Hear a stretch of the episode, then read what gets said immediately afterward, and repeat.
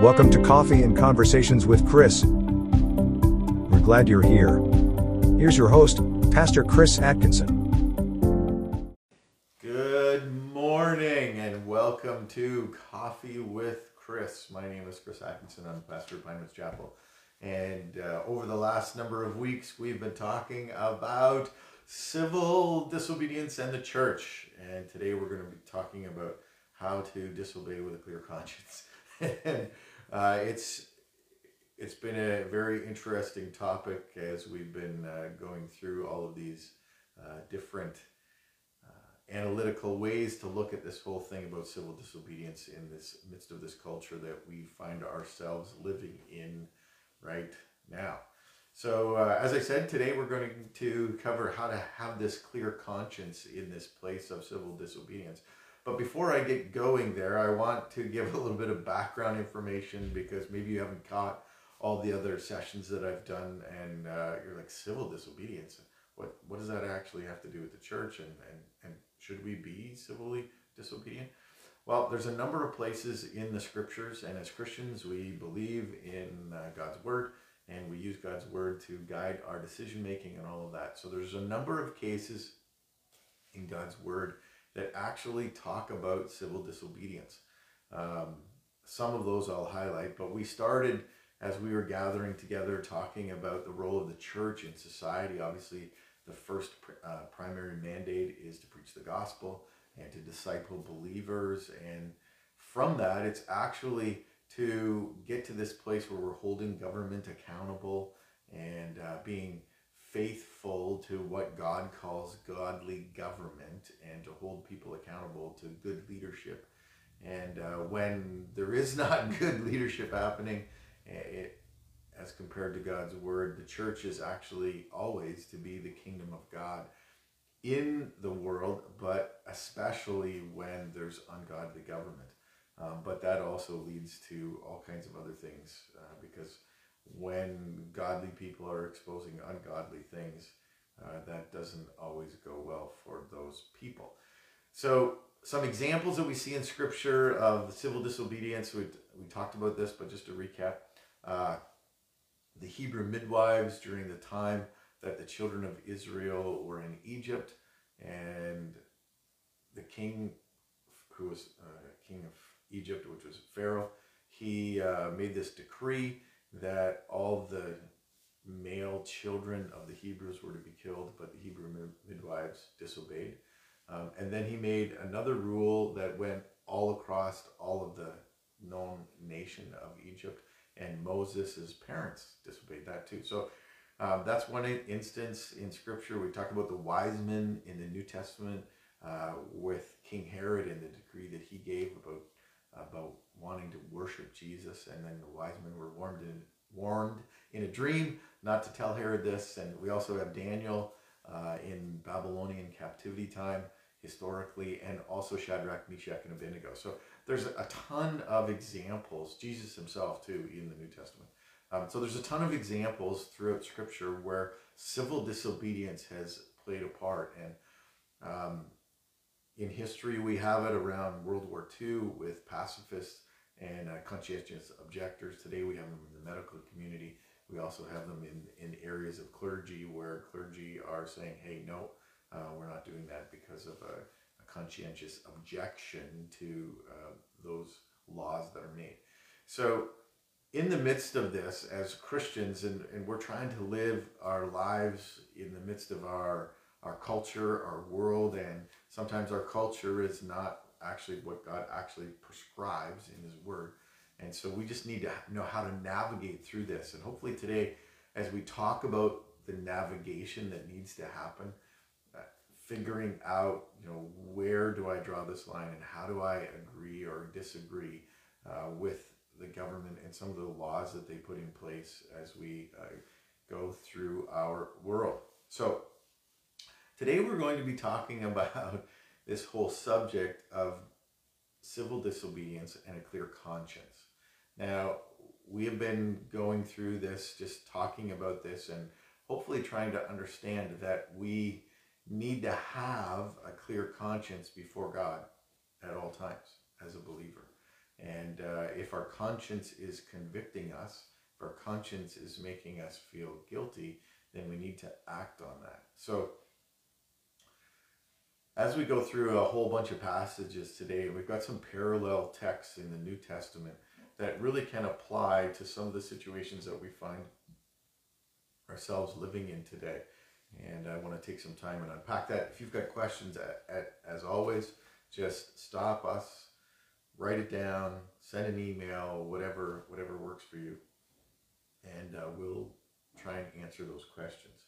So, as we as I sort of start off, I want to preface this or, or context everything because it really is a weighty matter, a matter of huge responsibility to civilly disobey governing authorities.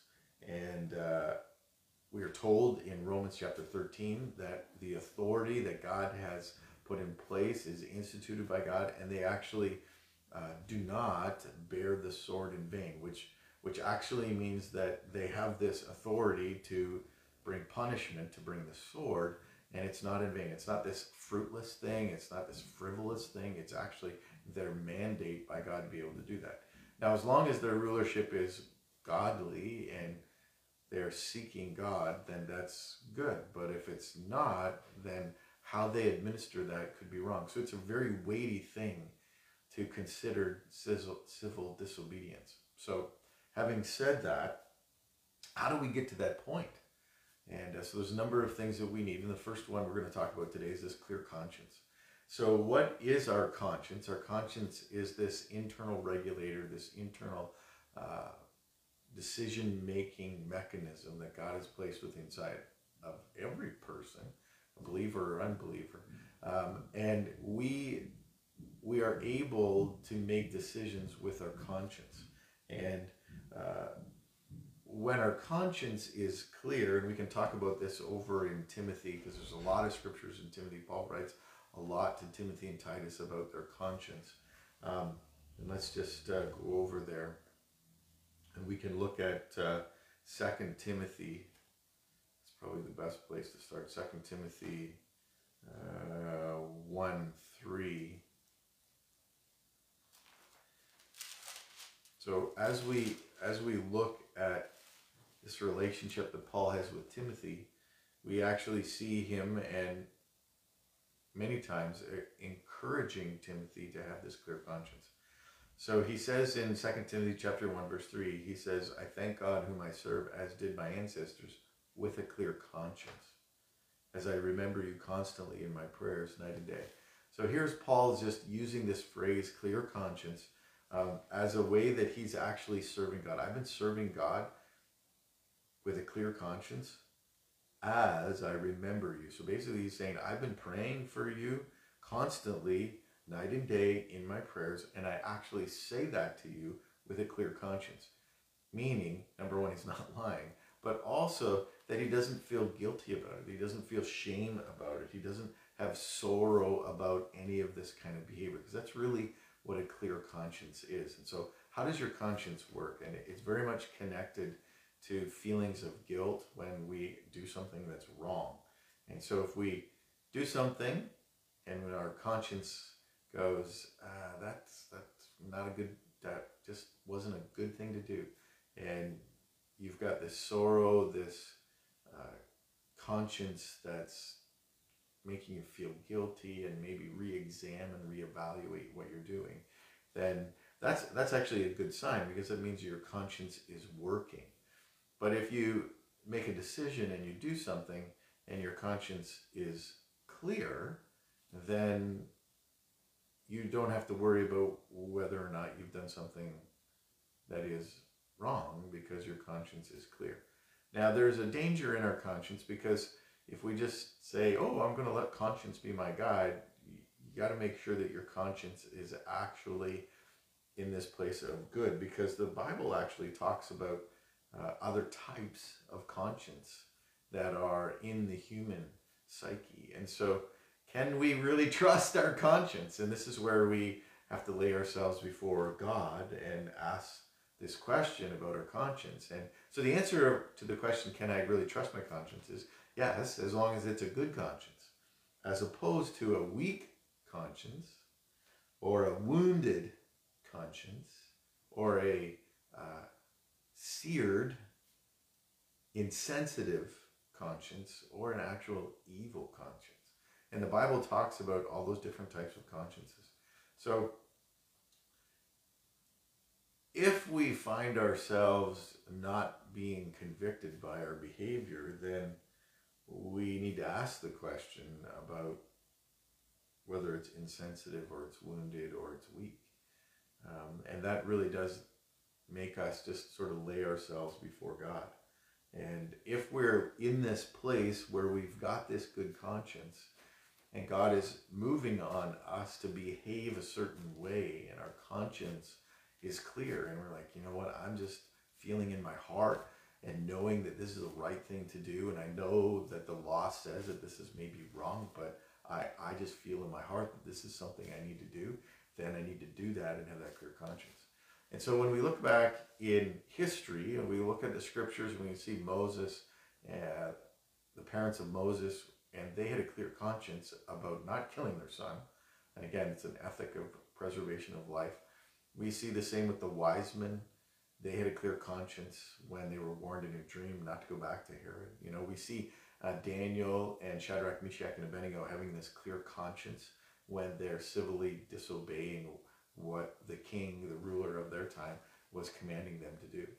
And so this this clear conscience must be in place. It's like sort of like the starting point of being able to do civil disobedience um, in this in this place where we are convinced in our own mind, in our own consciousness, that God has called us to break this law. And so we can talk about more modern examples uh, with the with the Nazis in World War II and the killing of the Jews and all of the people that were hiding them and, and all of the lying that took place when the Gestapo would come and try and find uh, the Jews in these towns and to take them off the concentration camps. And there were a number of people that were participating in hiding Jews, and some of them risked their lives um, with this ethic of preserving life and lying to the Gestapo and, and hiding people. And so, again, here's this ethic where they were committed with a clear conscience that they needed to do this before God and disobey civil authorities. So, how do we get to this place and how do we work through all of this stuff to, to get here? Well, we we need some wisdom, and uh, the book of James, which is an amazing practical book, gives us some real tangible examples of how to do this. So over in James chapter 1, if you've got a Bible, you can turn with me over to James chapter 1. And we're going to look at this passage of scripture that James writes out for us. And again, it's a very practical passage of scripture. And this is when we're thinking about doing this civil disobedience, we just need to sit down and take this matter very seriously and look at some passages and one of the things that we need is wisdom uh, to make these decisions. So it says in James chapter 1, verse 5, it says, If any of you lacks wisdom, let him ask God, who gives generously to all without reproach, and it will be given him. But let him ask in faith, not doubting, for the one who doubts is like a wave of the sea that is driven and tossed by the wind. For that person must not suppose that he will receive anything from the Lord. This person is a double minded man, unstable in all his ways. So here, here we have this situation that in order to get to this place of this clear conscience, we need to truly ask for wisdom from God how to make these decisions, but also ask from this place of faith not doubting, and coming to the decision, not doubting, but being convinced in our own minds that this is true, not double minded, as it says here, where we would be unstable in all our ways. So let me just play this out for you. You know, if, if uh, the parents of Moses, for example, were double minded in whether or not they should actually disobey the law of the Pharaoh and kill their son. You know, like that. And I know this is a pretty radical kind of an example, but it just wouldn't work if they were double minded. If they were going back and forth, should we do this? Should we not do this? Should we do this? Should we not do this? No, they, they came to the place where they were not double minded. They were totally convinced with a clear conscience that this is something that they needed to do. The same with Daniel, Shadrach, Meshach, and Abednego. The same with the wife. Like that, we have all these examples of these people that were totally convinced. They were not doubting that this was what they should do. Now, it would be wise if we are in a place of doubting that we don't make a decision, that we, we still wrestle with it, we still work through the process of trying to figure out if this is something that we should do civil disobedience on. And if we are not in that place, then don't act. Be be patient and pray for wisdom and and have this working towards a clear conscience that actually helps in these situations and circumstances uh, people who want to follow God. Here's here's another passage, and I think this passage is is really relevant to our discussion that's happening today, especially around all of the uh, COVID restrictions and everything, because there's a lot in Romans chapter 14 that parallels our current situation that we find ourselves living in today. So in, in Romans 14, it's the passage of scripture where uh, Paul is writing to the church about how people come to different conclusions about situations. So I'm going to take the time, we're going to unpack the whole chapter because there's a ton here that we need to know and be aware of uh, as we're anytime thinking or considering civil disobedience. So Paul is writing to the church in Rome, and this is what he says, verse 1 of chapter 14. He says, As for the one who is weak in the faith, welcome him, but not over quarrels, over opinions. So let's just stop there because there's actually a ton of quarreling that's happening even among Christians uh, about an opinion about how to handle all the lockdowns. All right. And we're not to quarrel over opinions. Everybody's allowed to have their opinion. Um, but if this person that we're talking to is weak in the faith, we need to welcome them. So this is what, so this is the context that we find ourselves in today, where we can get some principles to use. But this is a different situation, as an example that Paul uses. He says, one person believes he may eat anything, while the weak person eats only vegetables. Let not the one who eats despise the one who abstains, and let not the one who abstains pass judgment on the one who eats, for God has welcomed him. Who are you to pass judgment on the servant of another? It is before his own master that he stands or falls, and he will be upheld, for the Lord will be able to make him stand. I'd love to just take this passage and put what we're all facing today in the same context. And, and let me just read this with our current modern day situation that we find ourselves in with COVID. One person believes they can do anything during the COVID restrictions, while the weak person thinks they can not do anything. Now, I'm not saying that the weak is implying that they should be doing everything, but I'm just using the language of this passage. It says, Let not the one who does anything despise the one who doesn't do anything. Let not the one who stays at home pass judgment on the one who goes about and does anything. You see, that's really easy to do.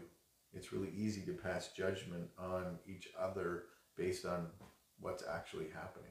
And it's one of the hardest things to not do and that is to pass judgment. As Paul goes on in verse 5, let me keep reading. He says, One person esteems one day as better than another, while another esteems all days alike. Each one should be fully convinced in his own mind. The one who observes the day, observe it in honor of the Lord. The one who eats, eats in honor of the Lord, since he gives thanks to God. While the one who abstains, abstains in honor of the Lord and give thanks to the Lord.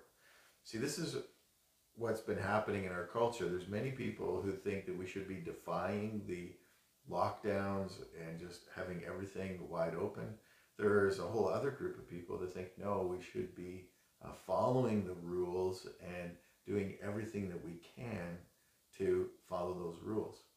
And these two groups that are in our culture, inside churches and all kinds of places, uh, organizations, and it, and it doesn't really matter. This is not necessarily a Christian or a believer versus an unbeliever or non Christian, it's across the board. So, what we see here is that people that are convinced in their own mind need to observe the thing that they're committed to. And there's a strong uh, sense of this is actually something uh, that honors God when we're in this place. It says, For none of us lives to himself, and none of us dies to himself. If we live, we live to the Lord, and if we die, we die to the Lord. So then, whether we live or whether we die, we are the Lord's. For to this end Christ died and lived again, that he might be Lord both of the dead and the living. So why do you pass judgment on your brother? Or you, why do you despise your brother? For we will all stand before the judgment seat of God. For it is written, As I live, saith the Lord, every knee shall bow to me, and every tongue shall confess to God. So then each of us will give an account of himself to God. Yes, each of us will give an account of ourselves to God. So if we're going to be giving our, an account of ourselves to God, then we must be doing everything with this clear conscience towards God. We must be fully con- uh, convinced or fully persuaded in our own mind that what we're doing is actually what God has called us to do. And we've come to this conclusion based on wisdom, and we're not doubting. We've asked in faith, we've sought the Lord, we've gone to Him with a clear conscience to talk to Him about this, and we have gotten to this place where we are fully convinced. But yet, we're not passing judgment on others that might come to a different conclusion. Now, that doesn't mean that God is different because he's saying one thing to one person and something to something else. Uh, many people come to conclusions about vegetables differently. Many people come to conclusions about a day differently. Um, many people have come to conclusions about the coronavirus differently. And we just can't pass judgment on one another in those in those places. Now, as we look further than this, we see that it's incredibly important for us whenever we're talking about civil disobedience to go to this civil disobedience from a place of faith. And if we're not going to civil disobedience from a place of faith, we're actually going to civil disobedience from a place of rebellion uh, to God and to everything that God has called us to. And that's important for us to recognize that we we need to bring our faith to bear in these situations where we may at some point in time be called to civil civilly disobey a governing authority.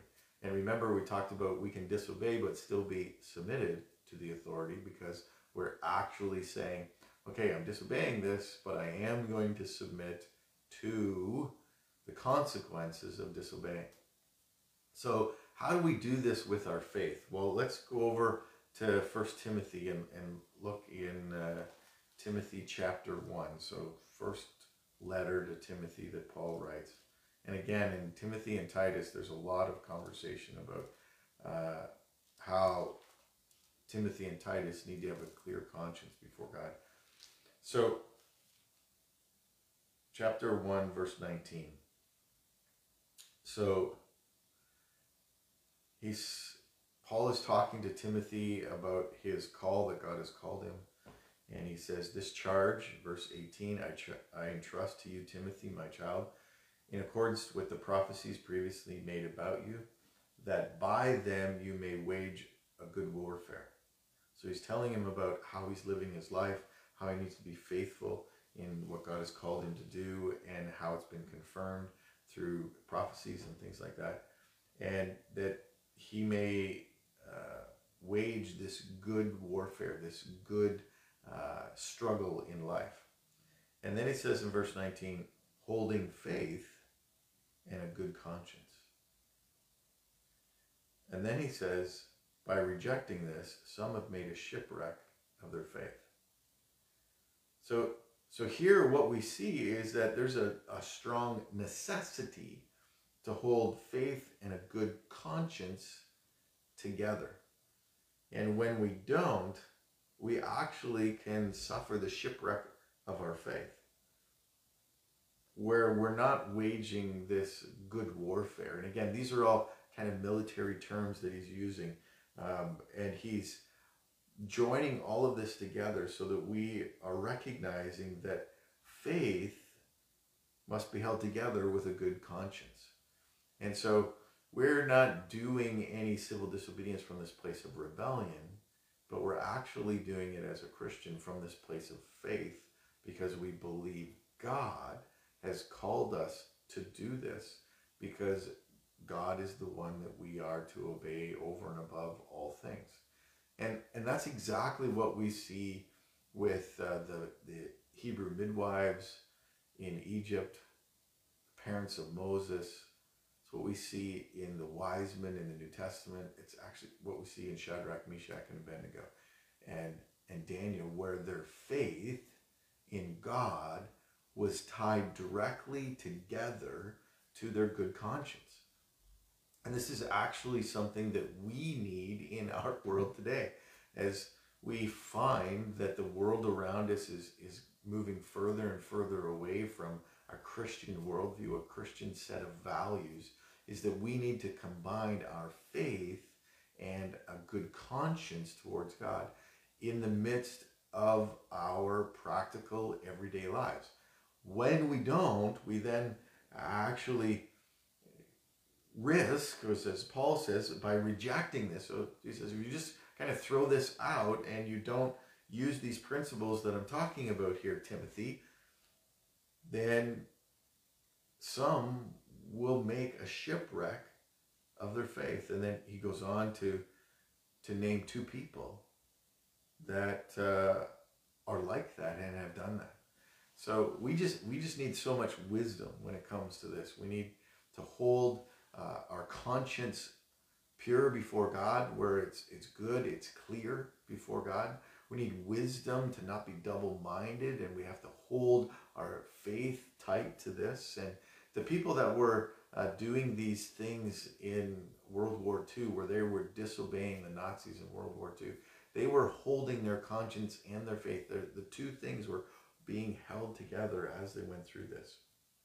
But more than this is that there needs to be in us a commitment to praying for a clear conscience, a good conscience. And when we are in this place where we're like, okay, I know that this is a weighty matter to civil disobey, but I feel called by God that this is something that I need to do. My conscience is clear before God to do this because I'm going to stand before Him for this. I'm submitting myself to the governing authorities with the consequences that they could bring because of my civil disobedience. I'm trusting God. I've got faith in God. And I'm living my good conscience in connection to my faith. I've asked God for wisdom for this. And I'm totally convinced in my own mind that this is something that I need to do. Then I need to be praying, praying about this. So let's go over to Hebrews chapter 13, and uh, we see this other great passage where, again, this is so practical for us uh, to, to, to be living uh, in our day where we've got some examples of how this actually works out. So I've, I found this kind of interesting because the context of Hebrews 13 is that there's all these practical things and so the verse 17 says, Obey your leaders and submit to them. for, for they are watching over your souls as to those who will have to give an account. uh, every ruler, whether it's inside the church or outside the church, every ruling institution, this applies to. Uh, obey your leaders, submit to them, for they are keeping watch over your souls as those who will give account. Justin Trudeau is going to give an account for how he has handled this whole situation. Doug Ford is going to give an account. Every leader around the world, every organization is going to have to give an account to God about how they handled this. Goes on to say, let them do this with joy and not with groaning, for that would be of no advantage to you. Then he says this, the writer of Hebrews says this as he's writing this to the Hebrews. And he says, Pray for us, for we are sure that we have a clear conscience, desiring to act honorably in all things. This is what our prayer needs to be. Pray for us, for we are sure that we have a clear conscience, desiring to act honorably in all things. That's really what the church needs to be doing in this whole area of civil disobedience. We all need to be praying. We all need to be uh, sure that we have this uh, clear or pure conscience and desiring to act honorably in all things. Well, in all things, that means to act honorably towards the civil authorities, to act honorably before God and towards God, to act honorably towards one another where we're not passing judgment on each other because maybe their conscience is telling them something different for whatever reason. You know, this is important for us to realize that this prayer of acting honorably in all things is what actually gives us this clear conscience towards others, towards God, and even towards governing authorities that God has instituted, as we see in Romans 13. So, hopefully, this gives you some really tangible, practical ways for us to work through the actual civil disobedience when we do need to disobey. Because there are times when we do need to disobey. But we need a framework to actually help us get to this point where we say, okay, this is something that is very clear that I need to do civil disobedience on. And here are all the pieces that God has shown us in His Word, the wisdom that we have to work through all of this. And when we get in this place where we have this clear conscience, recognizing that we're going to be held accountable for even these decisions uh, by God, uh, not only the uh, governing authorities. So, all of those are weighty matters, and we just need to wrestle with all of these things, pray, and ask the Lord to actually give us wisdom on this. So, hopefully, this uh, helps. I would also hope and pray that you, myself, would never find ourselves in this place where we need to do civil disobedience to governing authorities. Um, because it is a weighty thing. It is a it is a huge thing, but it's also a very serious and sober thing.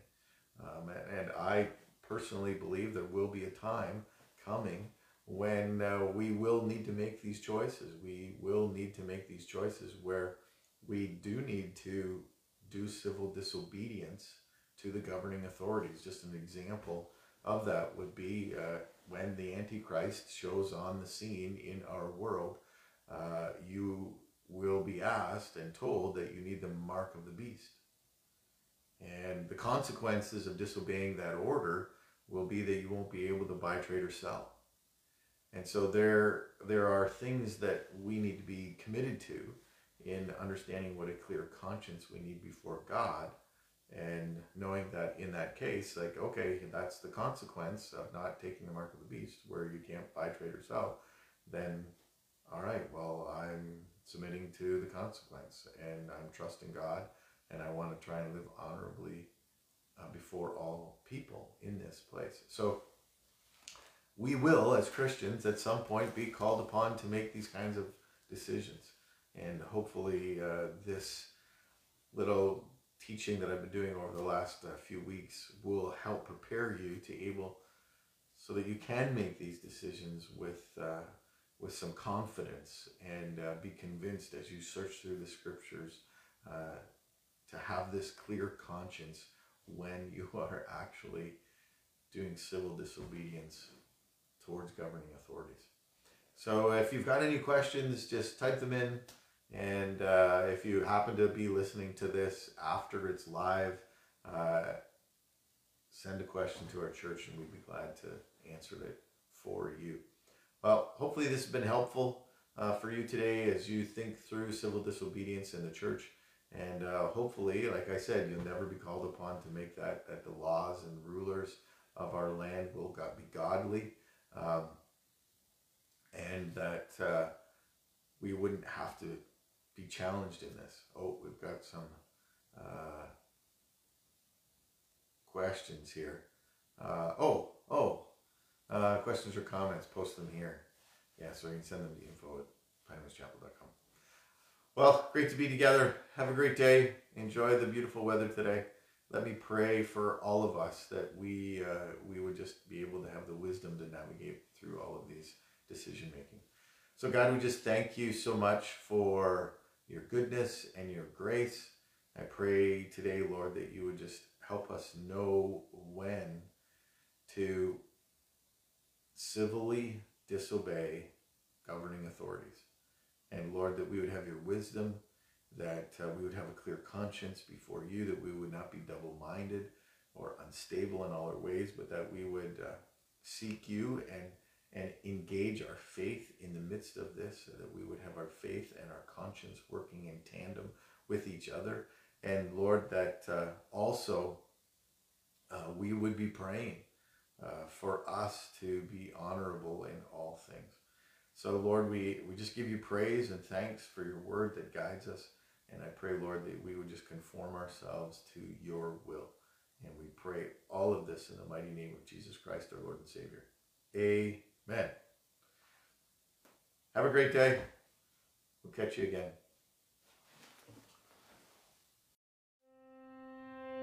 We hope you've enjoyed Coffee and Conversations with Chris. If you'd like to support this program, please visit pinewoodschapel.com/give. See you next time.